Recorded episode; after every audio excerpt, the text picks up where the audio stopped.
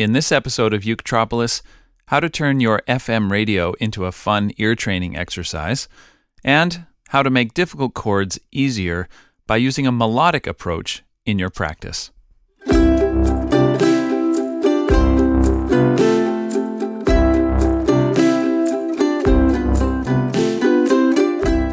Welcome back to the Uketropolis podcast for more real ukulele answers to real ukulele questions from students at uketropolis.com. That's where you'll find a warm, inclusive, worldwide community of students who are working their way through online courses like Booster Uke, the Ukulele Way, Ukulele X, and the JHUI Teacher Certification Program. I'm your host, James Hill.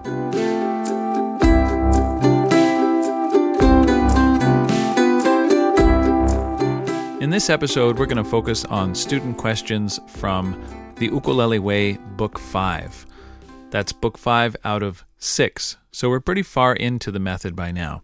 And if you're not familiar with the Ukulele Way, it is a method that is entirely focused on one thing, and that is the art and science of solo ukulele.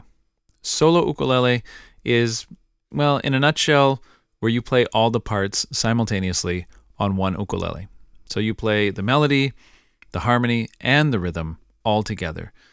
I remember my mentor, Chalmers Doane, calling it solo ukulele because if the rest of the band doesn't show up to the gig, well, you can still do the gig because you can play all the parts on one instrument so that you can be your own backup band if you need to be. This is I don't know, especially useful during lockdown, especially useful during um, this pandemic because you may not have the luxury of other people to accompany you. And uh, self accompaniment is a, a wonderful thing and a big challenge musically to be able to juggle all these parts. Now, don't get me wrong, mastering this style is a life's work. You're never done. But the ukulele way gets you from relative beginner in this style to pretty competent solo ukulele player in just six books and the accompanying video lessons. So here we are in book five, and Vincent has our first question. He's working on lesson 10, which is the jazz standard Jada. And I just have to say, this is such a great piece because if you really understand and get to know Jada, then you really get to understand so many other jazz standards because Jada acts as a kind of template for a lot of other jazz compositions in terms of the chord progression that it uses, the form that it follows, and the kind of rhythms that you find in this piece. So if you don't know Jada, let me play it for you one time so you know the piece that we're talking about. It goes like this.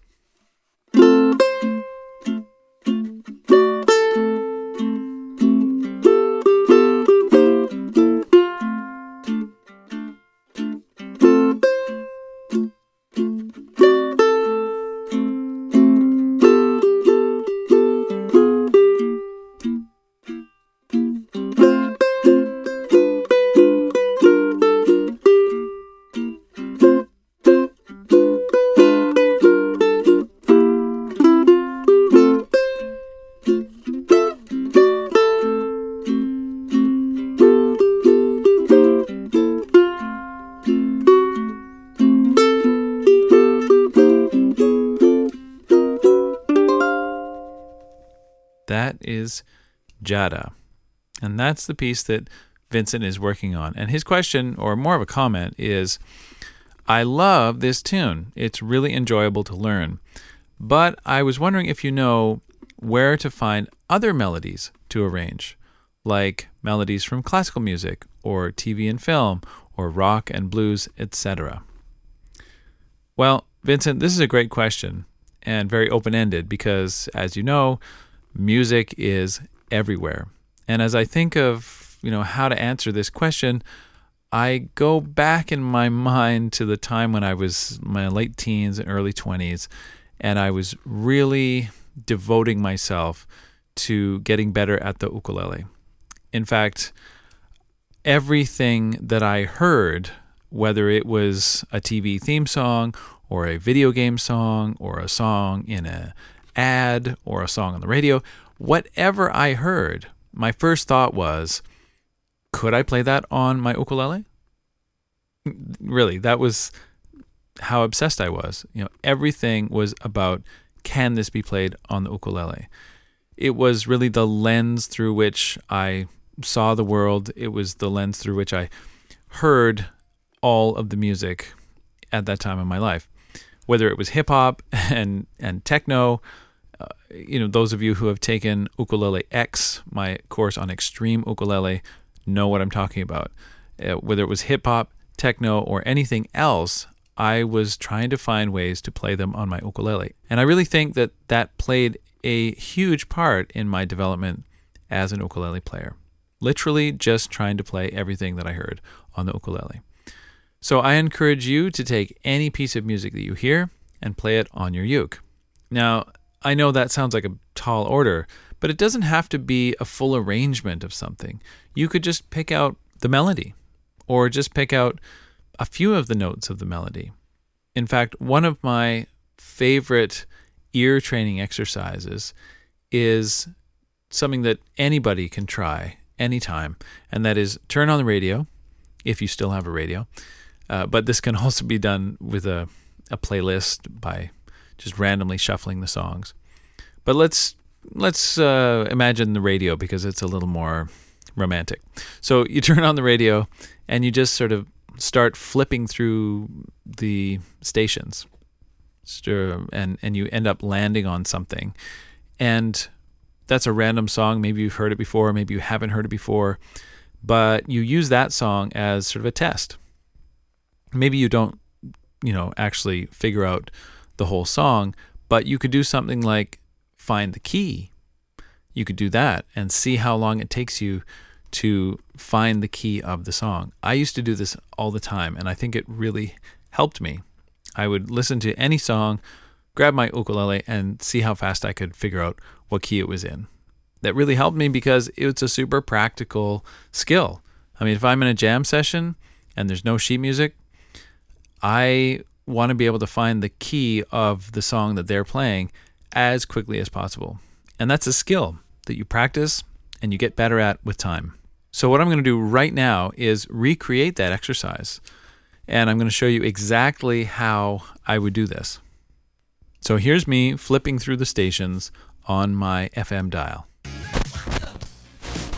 And I'm just going to go until I hear a song that kind of catches my ear. Oh, hey. That's kind of cool. It's like really chill just kind of relaxing. Okay, let's say that I want to figure out the key of this song. This is going to sound kind of silly, but literally, I'm just going to run my finger along the fourth string.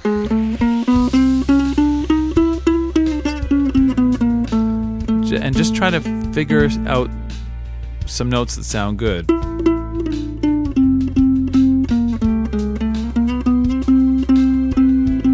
And, and sort of just let myself play whatever. And find the note that I keep coming back to.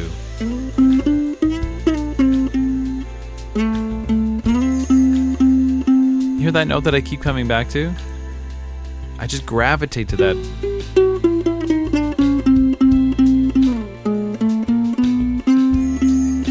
This is a very intuitive process. We could get really theoretical about it. But at the end of the day, do you hear that arrival point there in the music? Listen to that bass note. I think I found it.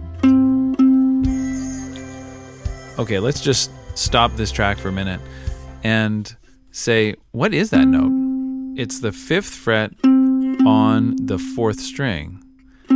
Well, it turns out that that note is C. So I'm pretty sure this song is gravitating toward C.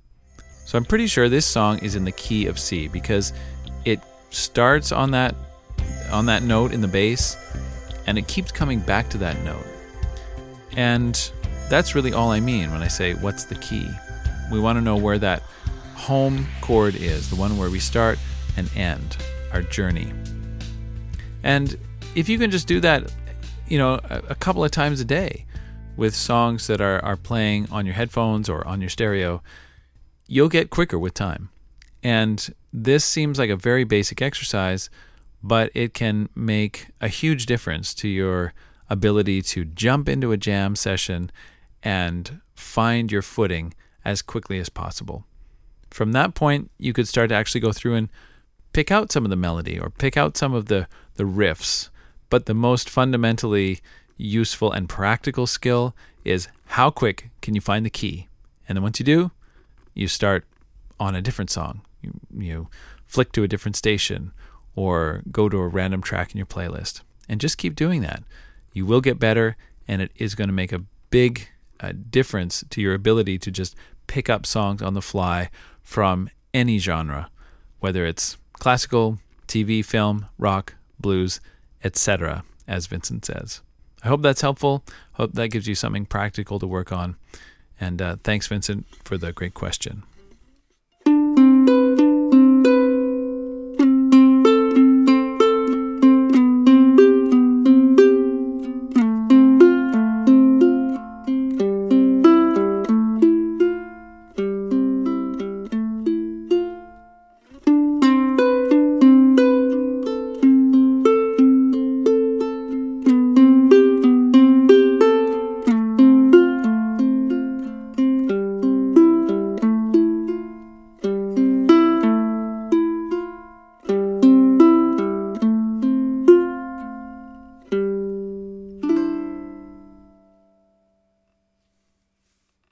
Our next question comes to us from Muriel, who's working on lesson five of book five.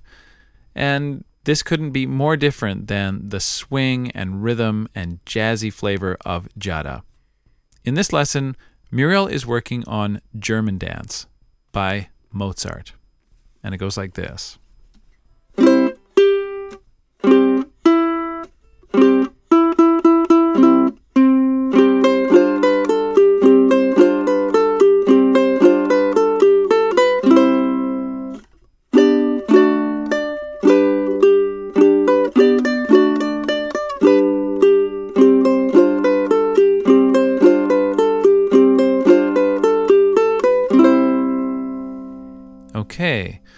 So I say that it couldn't be more different than Jada, but at the same time, I've always thought that if Mozart were alive now, he'd be a great jazz musician. He was such a great improviser, had such a great sense of humor in his music.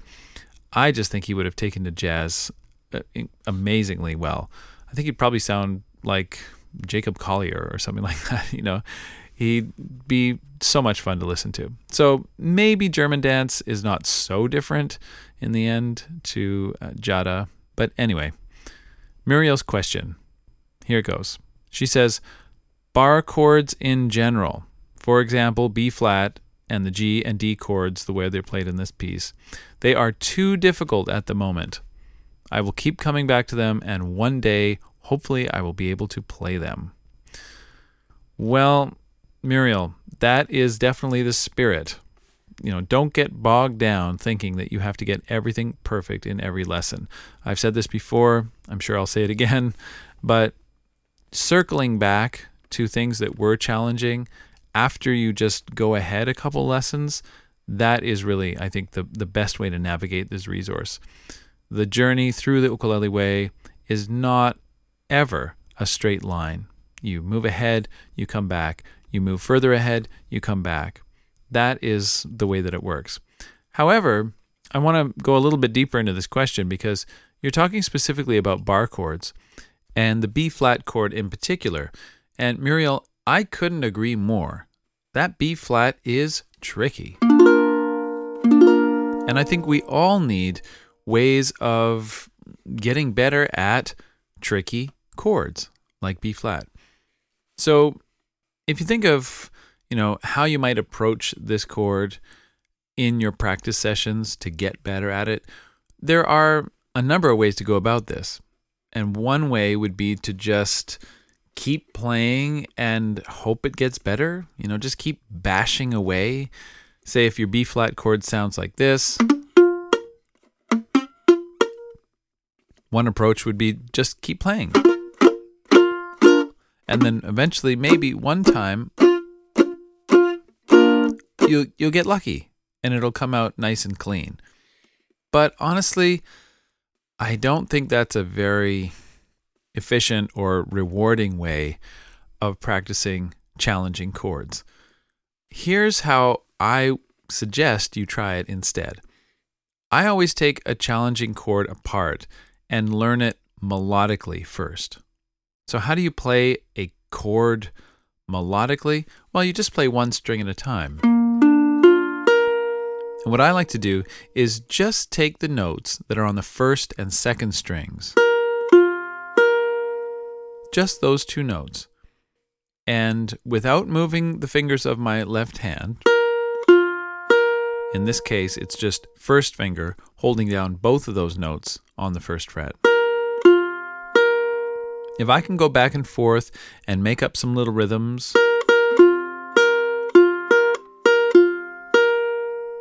and I get a nice clean sound, then I know that that part of the chord is ready for prime time. And then I'm going to add the next note in the chord. In this case, it's the D note, second finger on the C string. And I'd do the same thing here. I'd make up little melodies.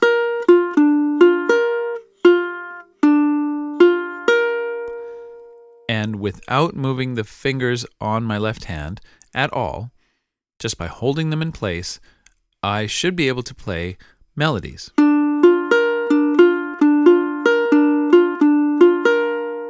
And once I can, then I know I've got it. Finally, I'm going to add the fourth string note, B flat. And now I should be able to play little melodic fragments that use all four of those pitches, and I should be able to play these melodies without moving the fingers of my left hand.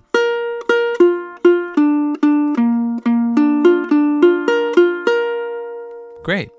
Now I feel that if I strum this whole thing, it's going to be nice and clean and clear. So that's a far cry from just sort of bashing away and hope that things get better. I'm following the same kind of process that a watchmaker or a, watch repair person would follow. I'm taking the chord apart, I'm cleaning the cogs, and I'm putting it back together.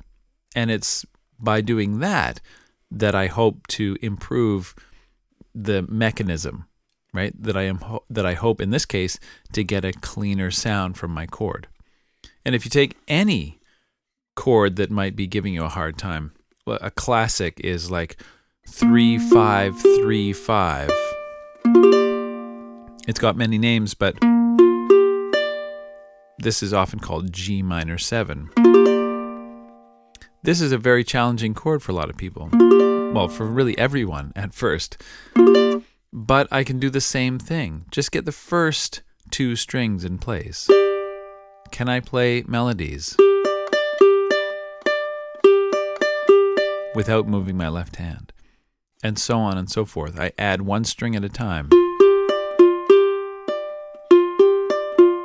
And finally, the fourth string.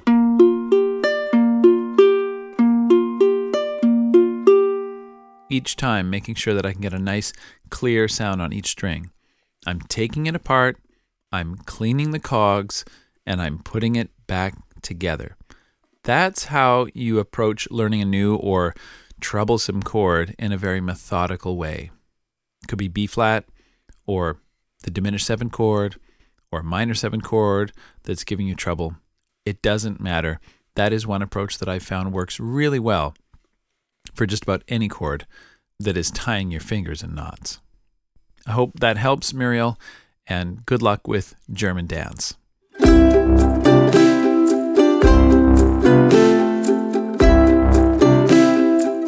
Thanks for joining me for another episode of Uketropolis.